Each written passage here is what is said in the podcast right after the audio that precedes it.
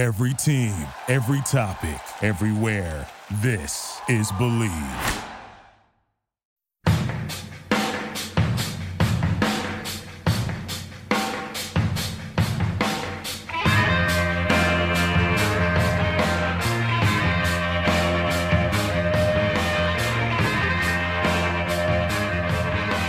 Hello and welcome to episode number 186 of The Draft Analyst, presented by the Believe Sports Podcast Network. Do you believe? This is Chris Tripodi, and I'm joined by Tony Pauline as always. And the 2021 NFL Draft has come and gone with plenty of surprises, both good and bad. Tony, I know the work for 2022 starts soon enough, but where's your head at now, a few days removed from this year's draft?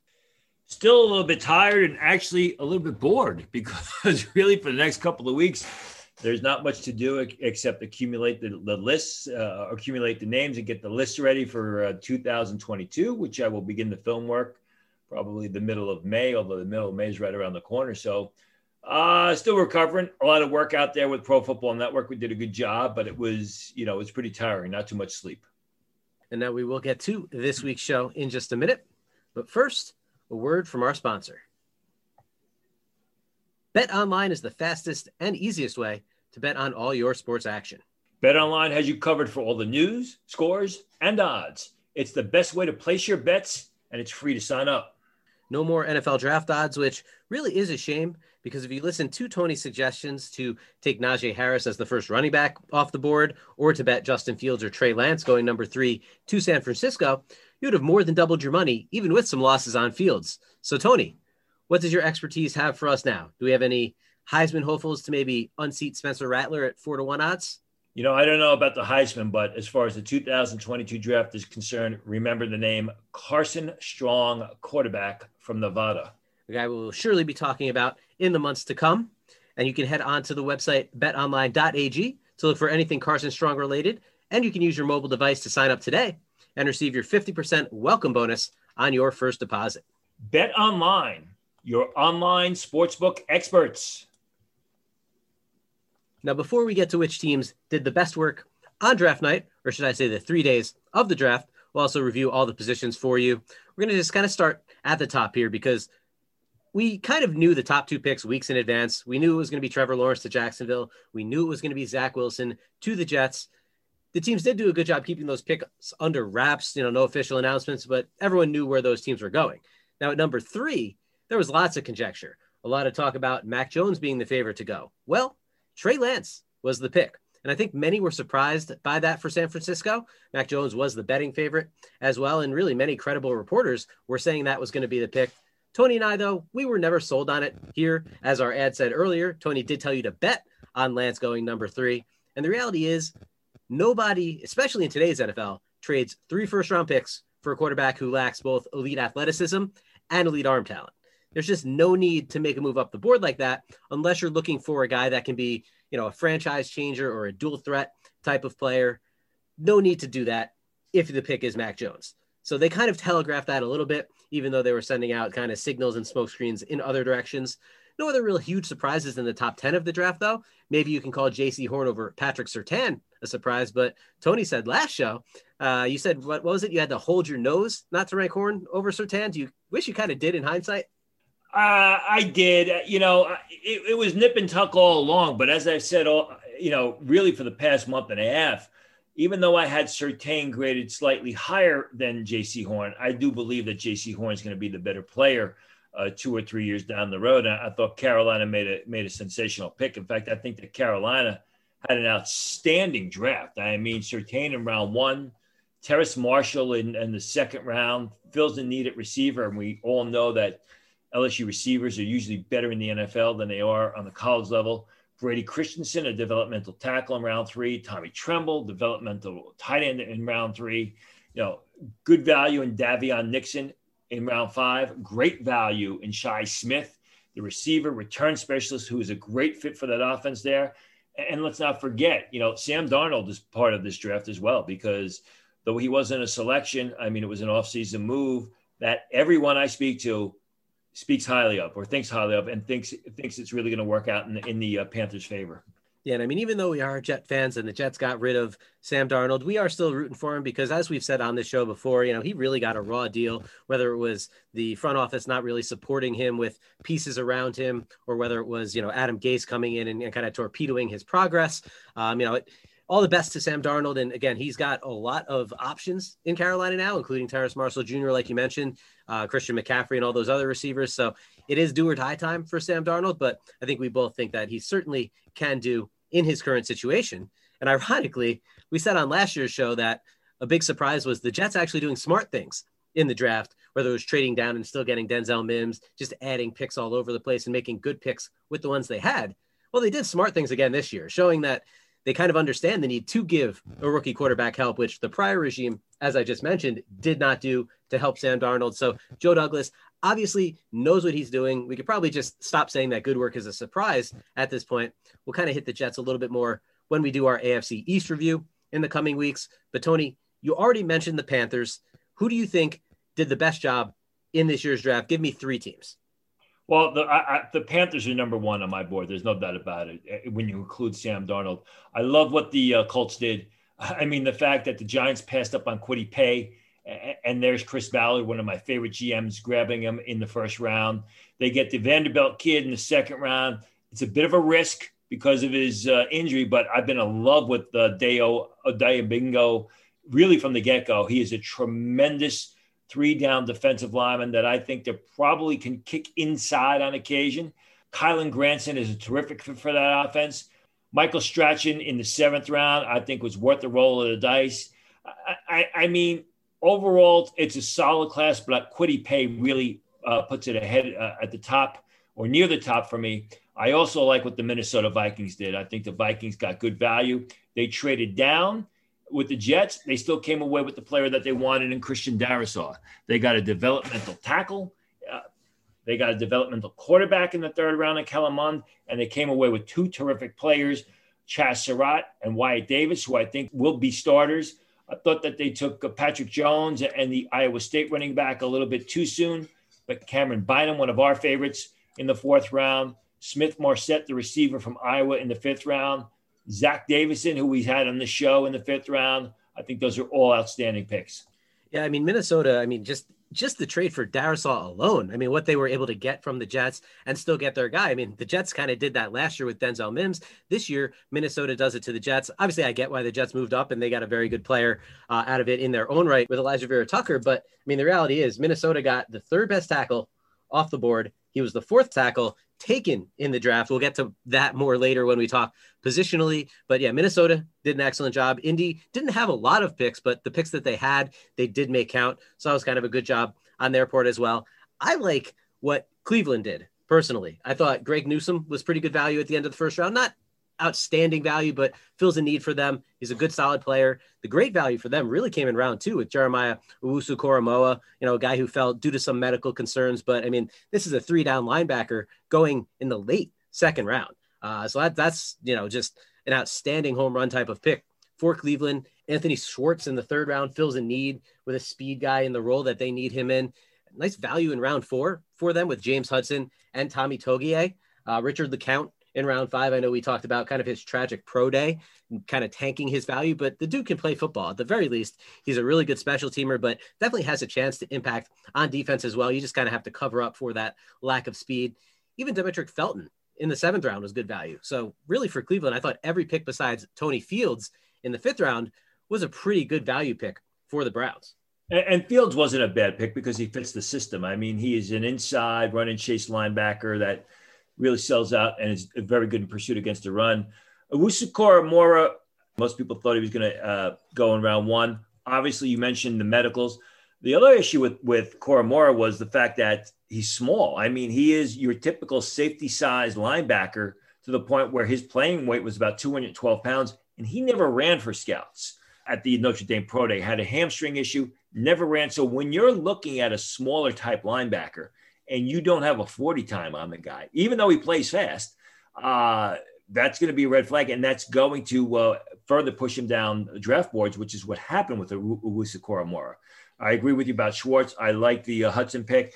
Demetric Felton, it's interesting because they have him listed at wide receiver. Now let's see what if they play him at wide receiver. I've thought all along Felton is going to be a very good situational running back at the next level. I have my concerns about him playing receiver. He was okay at it at, uh, during the Senior Bowl. I thought it was a mistake not to play him at uh, running back uh, uh, during Senior Bowl practices. But he's a talented skill player and he's a real good football player, though he's not a great athlete.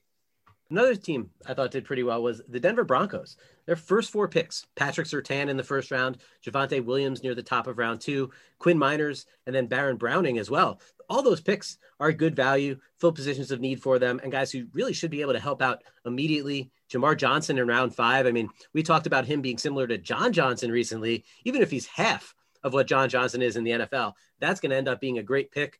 Seth Williams in the sixth round, Kary Vincent Jr. in the seventh round. Both of those guys could have probably gone several rounds earlier and nobody would have batted an eye about it.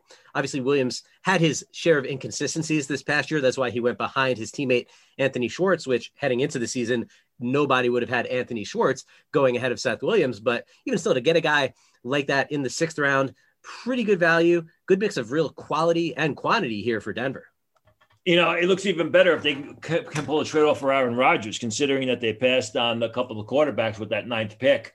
Uh, Jamar Johnson fell because there were off the field character issues about him. Plus, he had a poor pro day, ran four five eight uh, during his pro day time. I'm told that the off the field issue, character issues are behind him. He's a real good. He's a smart uh, safety. Reminds me a lot of John Johnson, who just signed a, a massive contract with the aforementioned Cleveland Browns, the uh, former Boston College safety.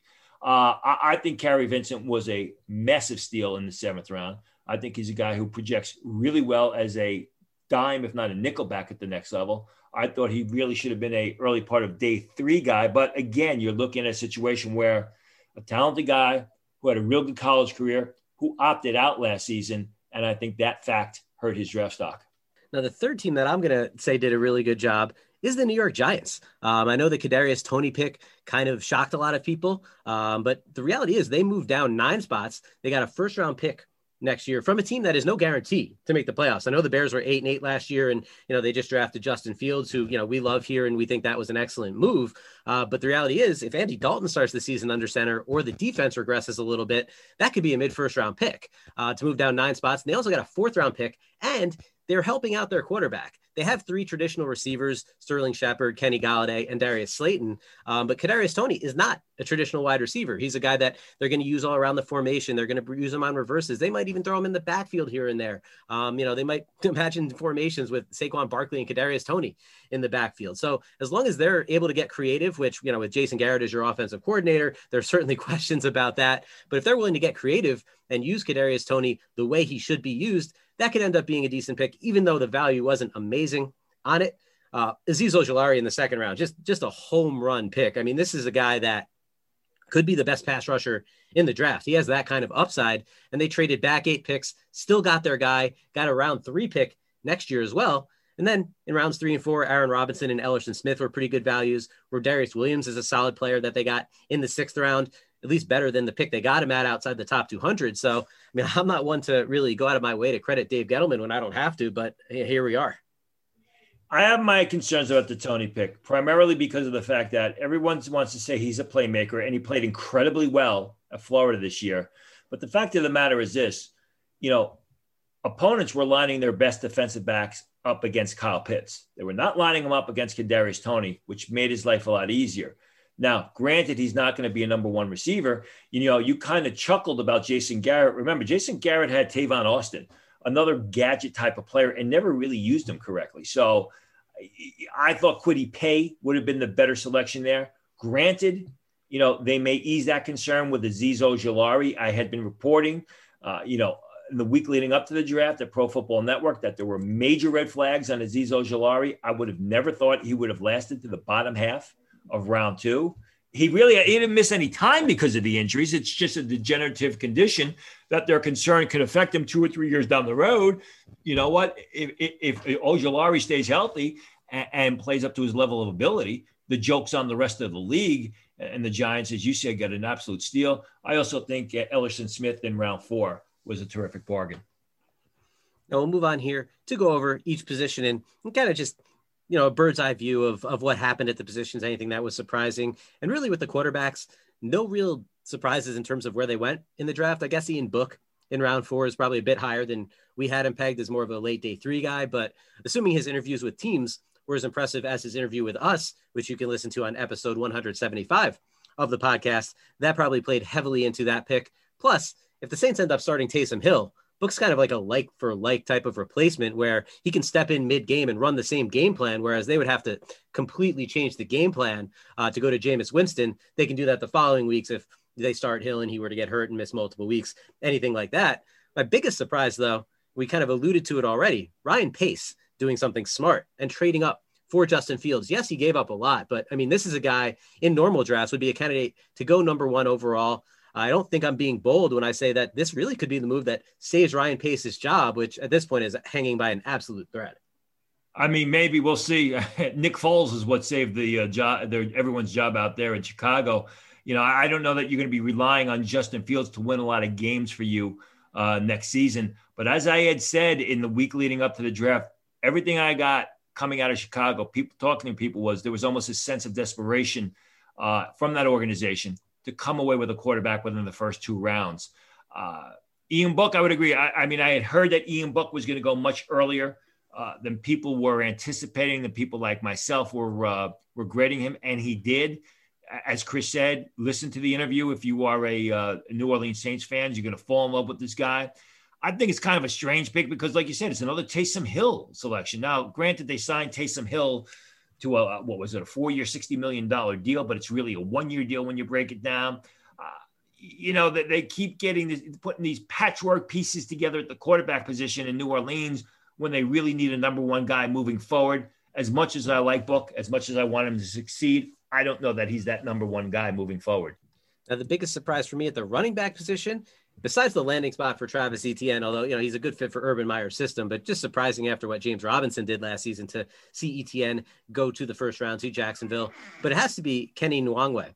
Uh, I butchered his name, I'm sure, but I think you agree with this one, Tony, since you had him in your rankings outside of your top 450 players. He went in the top 120 picks. Obviously, his pro day was outstanding, but this is a guy with 143 career carries and seven career catches. So it's purely a bet on athleticism and blazing home run speed for the Vikings. Nwangwu actually tested better than Javian Hawkins at 25 pounds heavier. And maybe that's part of why Hawkins fell completely out of the draft. Maybe teams didn't want a 180 pound running back with 21 career receptions who didn't run a sub 4 440, but still surprising that he didn't even go in round seven, especially when a guy like Gary Brightwell from Arizona goes in round six. Kenneth Gainwell is another guy that fell a bit further than expected. And as I said last year, I said it was surprising that we only saw 17 running backs drafted. Only 18 went this year. I know it wasn't a great running back class, but it does feel like fewer than 20 running backs in the draft, maybe kind of the new norm now moving forward with the position continuing to be devalued. What shocked me was only two running backs went on day two of the draft. Michael Carter, I thought would be a day two pick, fourth round pick by, by the New York Jets. Kenneth Gainwell, who I thought would be a, a third round pick, fifth round selection uh, of the Philadelphia Eagles. I thought maybe Rhamondre Stevenson, although I wasn't very high on him, could slide into the third round, fourth round pick of the New England Patriots. So uh, you had two first round picks, and then you had two backs go on day two of the draft. I thought there would have been more, especially in that third round area. Uh, doesn't surprise me that Jaret Patterson fell out of the draft. You know, five foot six, five foot six and change was timed as slow as in the four sevens during its pro day. And if you really watch the film, the production w- was primarily the fact that he was running through holes that a Mack truck c- could have gotten through. I agree with you about the Iowa State back. I was very happy to see Jake Funk be selected. I wrote an article the week before the draft about how Jake Funk was moving up draft boards. There was a chance he may get selected in the later rounds. He was selected in the seventh round uh, by the Los Angeles Rams, a guy who just had a lot of injury issues early in his in his uh, college career at Maryland, but really put it together last year when he was on the field. Now, looking at the wide receivers, Terrace Marshall Jr.'s fall, as we discussed earlier, surprised many, but medicals are going to do that to a lot of players on draft day. Just a great job overall by Carolina grabbing him at the end of round two. Marshall, he's not DK Metcalf, but kind of feels like a similar type of situation where teams will regret passing on Marshall if he stays on the field. Probably not to the extent of Metcalf, but still a definite steal. Tylan Wallace is a guy who also fell due to medicals. Ravens scooped him up in round four. Amon-Ra St. Brown also fell around four. No medical reason with him, though. Just probably, you know, not that big, not that fast. It's just a solid receiver, but I still think he probably should have gone on the second day. What was surprising to me, though, some of the guys who went undrafted, a couple Senior Bowl guys who stood out, and Cade Johnson and Austin Watkins. Tamorrion Terry fell all the way out of the draft. Good job by the Seahawks scooping him up. Tons of talent, and obviously just kind of derailed by what's been going on at Florida State the past few seasons. Tony, anything I missed? Yeah, I'm not surprised. I mean, I had Terry, I believe, as a fifth round pick. The thing about Terry is his best football was two years ago. You know, as a uh, as a sophomore, or as I should say, as a redshirt freshman, really didn't show a lot of improvement in his game. I would agree with you, Austin Watkins Jr uh, who had a great Senior Bowl week of practice, and Cade Johnson falling out of the draft was uh, was surprising. I'm glad to see Josh Palmer went as early as he did, round three to the Chargers. Did not have a good senior season, but that was as much due to the fact that it was just the the University of Tennessee had such poor quarterback play as much as anything else. I, I mentioned earlier about Shi Smith going in the sixth round. I think that was an absolute steal. Uh, Jalen Camp, the Jaguars taking him in round six. Interesting pick high upside, but is going to need a lot of work on his game. Nothing too surprising at the tight end position. We did talk about Brevin Jordan falling before the draft. Round five does seem like it was a bit far for him, though. Bit surprised Kenny Yeboah didn't get picked at all, but Joe Douglas did well to scoop him up for the Jets after the draft. Anything you didn't expect to see here, Tony? I thought Yeboah was going to get selected. I thought Yeboah deserved to get selected. Now, what I was told was the fact that he never ran before the draft is what really hurt him, what really put the lance in, in any opportunity he had of being selected. Uh, just a refresher. What, what happened was he pulled up during his first attempt at the 40. He had been running in the four fives and the low four fives. I'm told even the high four fours in training but he pulled his hamstring. They were going to try and get a workout in before the draft, but he was not 100%. They were concerned that if they ran him before the draft and he rehurt that hamstring, he would be out for minicamp and it would be a long process. I'm told that really short of Yeboah's leg falling off between now and September, there's no way he's not going to make the Jets roster. They love him that much. I don't know why they didn't use a uh, draft pick on him. But what sources have told me was, as far as the Jets roster is concerned, I, I mean, it's Trevon Wesco, maybe Christopher Herndon, and then Kenny Yeboah. They're ready to get rid of Ryan Griffin. They got Tyler Kroft in free agency. Who knows if he's going to be able to stay healthy? But it would be a shock right now, from what I'm told inside the organization, that Kenny Yeboah is not on the Jets active roster come uh, uh, come this fall if he's healthy. Now moving on to the offensive line and taking a look at the tackle position, where Alex Leatherwood over Christian Darrisaw. I mean, we like Leatherwood here, we do. But I'm sorry, that that's terrible. Uh, the Raiders' pain is the Vikings' gain, though. I guess in this situation, I mean, Darrisaw is a guy we've been pumping as a first-round pick since last year. So you know, this, Leatherwood over Darrisaw, I don't really get it. Uh, that pick did also kind of bump Teven Jenkins down the board a little bit, where again the Bears aggressively come up to take him at the beginning of the second round. No other real massive surprises, at least for me, in terms of where players went. I know some people were surprised that Josh Ball went where he did, but as we've discussed before, the guy has day two talent. You just have to be comfortable with the undrafted free agent level, you know, character baggage from earlier in his career. But we all know that Dallas is one to kind of stop reading the scouting report at the character section. Stone Forsythe going round six was a bit surprising to me, though. We did kind of talk recently about him rising up draft boards. So to see him fall and fall to the later portions of round six was a bit of a shock.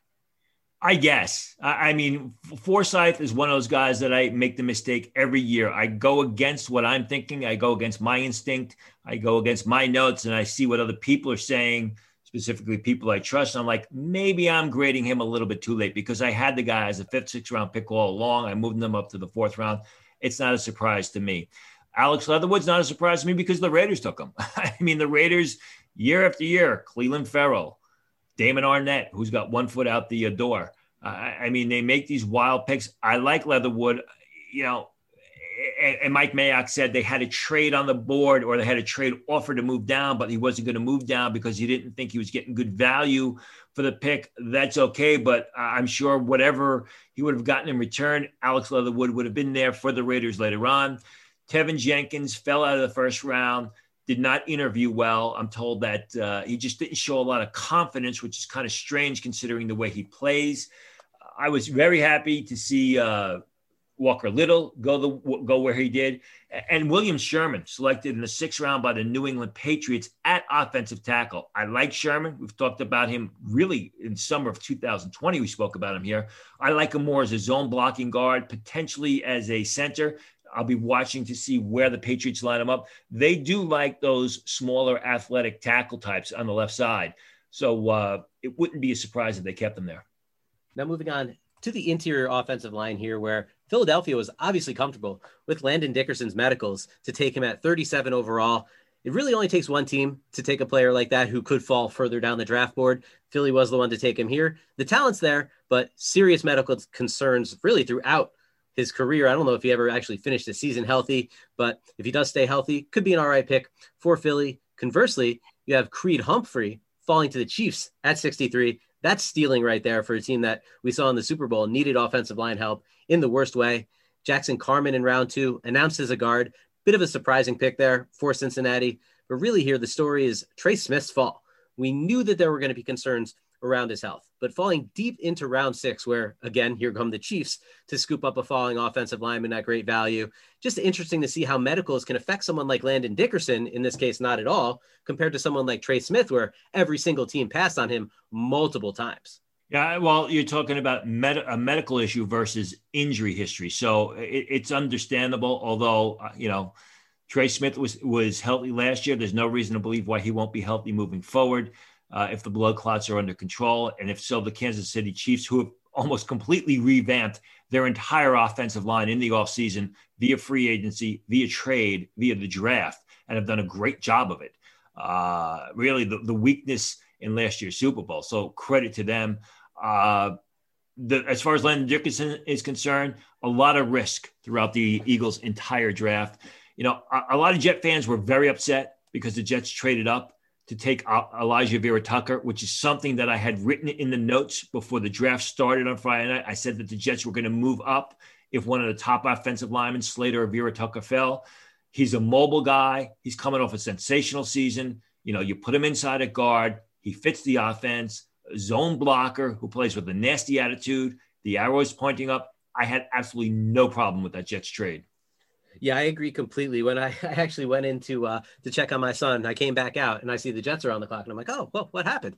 Uh, I mean, they gave up a lot, but again, they move up to secure a player who, as you said, fits the system. He's a very talented player, and he fits their need. Um, you know, I was thinking, oh, pick 23. Maybe you can look at a guy like Christian Darrisaw. Obviously, you have Mekhi Becton locked in on the left side, but Darrisaw is athletic enough; You can move him to the right. But I understand why they went for an interior offensive lineman. As you said, Rashawn Slater could have been an option. In this case, he went a pick before. So they move up, they take Alijah Vera Tucker. I mean, the fact is, Joe Douglas had a plan and he said, you know what? We're going to take our quarterback early and we're going to support him with an offensive lineman in the first round as well. We're going to support him with a wide receiver in the second round, a playmaking wide receiver in Elijah Moore. So, I mean, you look at that and you look at the fact that, you know what? They got a lot of draft capital last year from trading back. Sometimes you need to take that capital and you need to move up with it when you have a player that there's a tier break after, which if you're looking at the guard position, you don't get Alijah Vera Tucker. You're not getting another guard at 23 unless you're reaching pretty severely. The lesson here, Chris, is you should have been paying attention to Pro Football Network. You would have known that the Jets were, looking to move up to take Vera Tucker. Absolutely, Tony. Uh, we'll get to the defensive side of the ball next after this brief message. April has passed, but the rain has not, at least not in New York. But all that means is that you have more time, especially if you live in New York, to get your sunglasses in order for the upcoming summer, which you should do with our partners at Kaenon. It's time to make your outdoor experiences better with Kaenon. Kaenon sunglasses are made exclusively with polarized lenses for optimal clarity. They're also made with Japanese optics that make their lenses clearer, lighter, and stronger. Plus, Italian handcrafted frames that are impossible to scratch. And take it from this pair of Italians. Use the exclusive code KaenonCast15 at Kaenon.com to receive 15% off your first pair. That's KaenonCast15 at Kaenon.com. Kaenon, clearly better. Now, no real shocks when you look at the early picks on the interior defensive line. Tommy Togiai and Daviyon Nixon in rounds four and five were a little surprising to watch fall. Tony mentioned Nixon going to the Panthers a bit earlier. Obviously, he's probably a bigger surprise than Togiai just because he went around later at the very least. good to see Isaiah Loudermilk, friend of the show, go early in round five. Go check out our interview with him if you want to find out more about Loudermilk. No Marvin Wilson at all in the draft, not even a third day flyer. Lots of guarantees in his UDFA contract with Cleveland, though. They obviously really wanted to make sure they got their guy post draft. They did the same thing with AJ Green last year, if I recall correctly. Tony, anything catch you off guard on the interior line here? You know, Marvin Wilson storyline runs kind of parallel to Tamorrion Terry. His best football was two years ago, and he really didn't show much improvement in his game. He kind of fell off, which is why he fell out of the draft. I was very surprised that Phil Hoskins of Kentucky was selected at all. I had him basically as a street free agent. Uh, so for the uh, the Panthers to take him, even with the seventh round pick, uh, was a bit surprising to me. As, as far as the defensive ends are concerned, you know, Payton Turner going in round one to the New Orleans Saints was slightly surprising. I had been writing all week about how he's moving up draft boards. I really thought the only team that could take a flyer on him in round one was Tampa Bay, but the Saints pull another shocker. Yeah, I mean the, the Saints tend to do that in drafts. They tend to you know make picks. Whether it was the Davenport pick a couple years ago, here is Payton Turner. Uh, definitely a surprise for sure to see Turner go that high. We knew that Carlos Basham wasn't going as high as we had him rated, but still surprising to see him fall outside the top 50. Second straight year that the Bills take a defensive end that's falling. Last year was AJ Epenesa. Obviously, Azeez Ojulari at pick 50, we discussed earlier. Just you know, the upside is is palpable there. Really should have been a first rounder in terms of just talent. Uh, I didn't really expect Chauncey Golston to go round three, even though we like his game. Good to see Earnest Brown going in round five when there wasn't much chatter about him. A guy we've talked about a lot on the show, a guy we like. Tony, isn't that right? Yeah, I, I mean, uh, I think Basham, people are going to come back and wish they had uh, selected Basham much earlier because he's such a terrific player. Uh, Malik, Malik Herring was highly rated, but he had a massive injury. He suffered a significant injury at the uh, Senior Bowl. He was walking around with, with a boot on his leg. So, really, there weren't too many surprises at the uh, defensive line position. I didn't think there were too many surprises at the linebacker position either. Yeah, and we're moving on to the linebacker position here, where I mean, really, Jeremiah Owusu-Koramoah, who we discussed earlier, a guy that everyone expected to go in the first round, obviously fell in. You know, it, based on talent, he can crush this draft stock, but you know, it's 40 time medicals, lots of things. Uh, for me, though, the surprise at linebacker, Dylan Moses going completely undrafted, signed by Jacksonville after the draft. And we didn't mention Jacksonville in our six teams earlier. We probably could have a strong draft for the Jags, but obviously they had a lot of draft capital to go along with that. But they really improved their roster. Uh, this signing, too, uh, I did see that Moses is going to start on the non football injury list to rehab his knee. And this is the knee he hurt in 2019, the same knee he played all of 2020 on. So that's saying that the knee is still an issue. That's obviously the reason that he went undrafted and was certainly a big concern for teams. But is it enough of a concern to fall all the way out of the draft? To me, based on his talent and what he's shown before, I think he was worth at the very least a third day pick. Absolutely. I mean, obviously, if they get him healthy, that will be a find. I was slightly surprised that Jabril Cox fell out of day two of the draft. I thought he would could go late round two at the very latest round three. Uh, but the Cowboys, I think that was probably one of the best picks the Cowboys made all weekend. Absolutely, they, they, they did a lot of head scratching types of things. Uh, moving to the cornerback position, where Jaycee Horn over Patrick Surtain surprised many, but you can definitely argue that Horn played better in 2020. Now, moving on to one of Dallas's very head scratching picks, Nahshon Wright from Oregon State going late in round three. That shocked pretty much everybody. I know, Tony, at least you had him ranked in your top 150, but I don't know that there were that many people that had him ranked even that high. Uh, even still, probably available in a round or two to Dallas, like you mentioned with Alex Leatherwood to the Raiders. Good to see Cam Bynum go in the top 125. Kind of weird to see Shakur Brown and Trill Williams go undrafted, though, with how many cornerbacks were selected and generally are selected in a typical year. You'd think those guys would have been worth a pick, but I guess not in the eyes of the NFL. Well, I had Wright graded as a late fourth rounder. Uh, he's got excellent size, terrific length. He showed good ball skills. He's got a lot of upside, but I would agree round three was a little bit early. Shakur Brown, I was disappointed he wasn't drafted. I thought he absolutely deserved to be selected in day three. Poor 40 times during pro day workouts. He couldn't break four sixes uh, at pro day workouts, and he only comes in at five, nine and a half, but still the guy can ball out. He's got terrific cover skills. I was glad to see Darren Hall be selected as early as he was in the fourth round. I thought he absolutely deserved it. His uh, I had him graded a little bit later, but his film absolutely screams, uh, you know, early part of day three. our final position over to the safeties. And for the second straight year, no safeties drafted in the first round. Not a surprise this year, though. After last year, we kind of expected somebody to end up in the first round. Jevon Holland being the top safety off the board, and Trevon Moehrig being the third, seven picks later. That was a little surprising. Obviously, our boy Richie Grant went right in between to Atlanta. Brandon Stephens out of SMU in round three was a big surprise, but does show signs of being a player who could defend both the run and the pass. If he does prove to be able to do that at the NFL level, the pick will turn out just fine. Not really a lot of other shocking stuff at the safety position here, Tony. What do you make of it all? Well, I think the shocking thing for me was the Jets take two uh, safeties, Nasirildeen of uh, of Florida State and and Sherwood of uh, Auburn, and they're going to move him to linebacker. And then the Jets lose out on Ben Mason uh, of Michigan, which I thought was a big mistake. I was glad to see uh, Derek Foster uh, be selected. Uh, glad to see Richie Grant come off the board second, as I had him in my uh, rankings. Darius Washington, terrific player, but when you're five seven and you barely running under four seven during pro day, you're running the mid four sixes. That's going to kill your draft stock. And that's it for the 186th episode of the Draft Analyst, presented by Bet Online and the Bleav Sports Podcast Network. Do you believe? If you're enjoying the show, please subscribe on any of the major podcast platforms and leave us a rating and a review. And feel free to ask us any questions and give any feedback you may have as well. We'll be back next week to start our divisional draft recaps. But until then, on behalf of Tony Pauline, I'm Chris Tripodi, and we'll talk to you soon.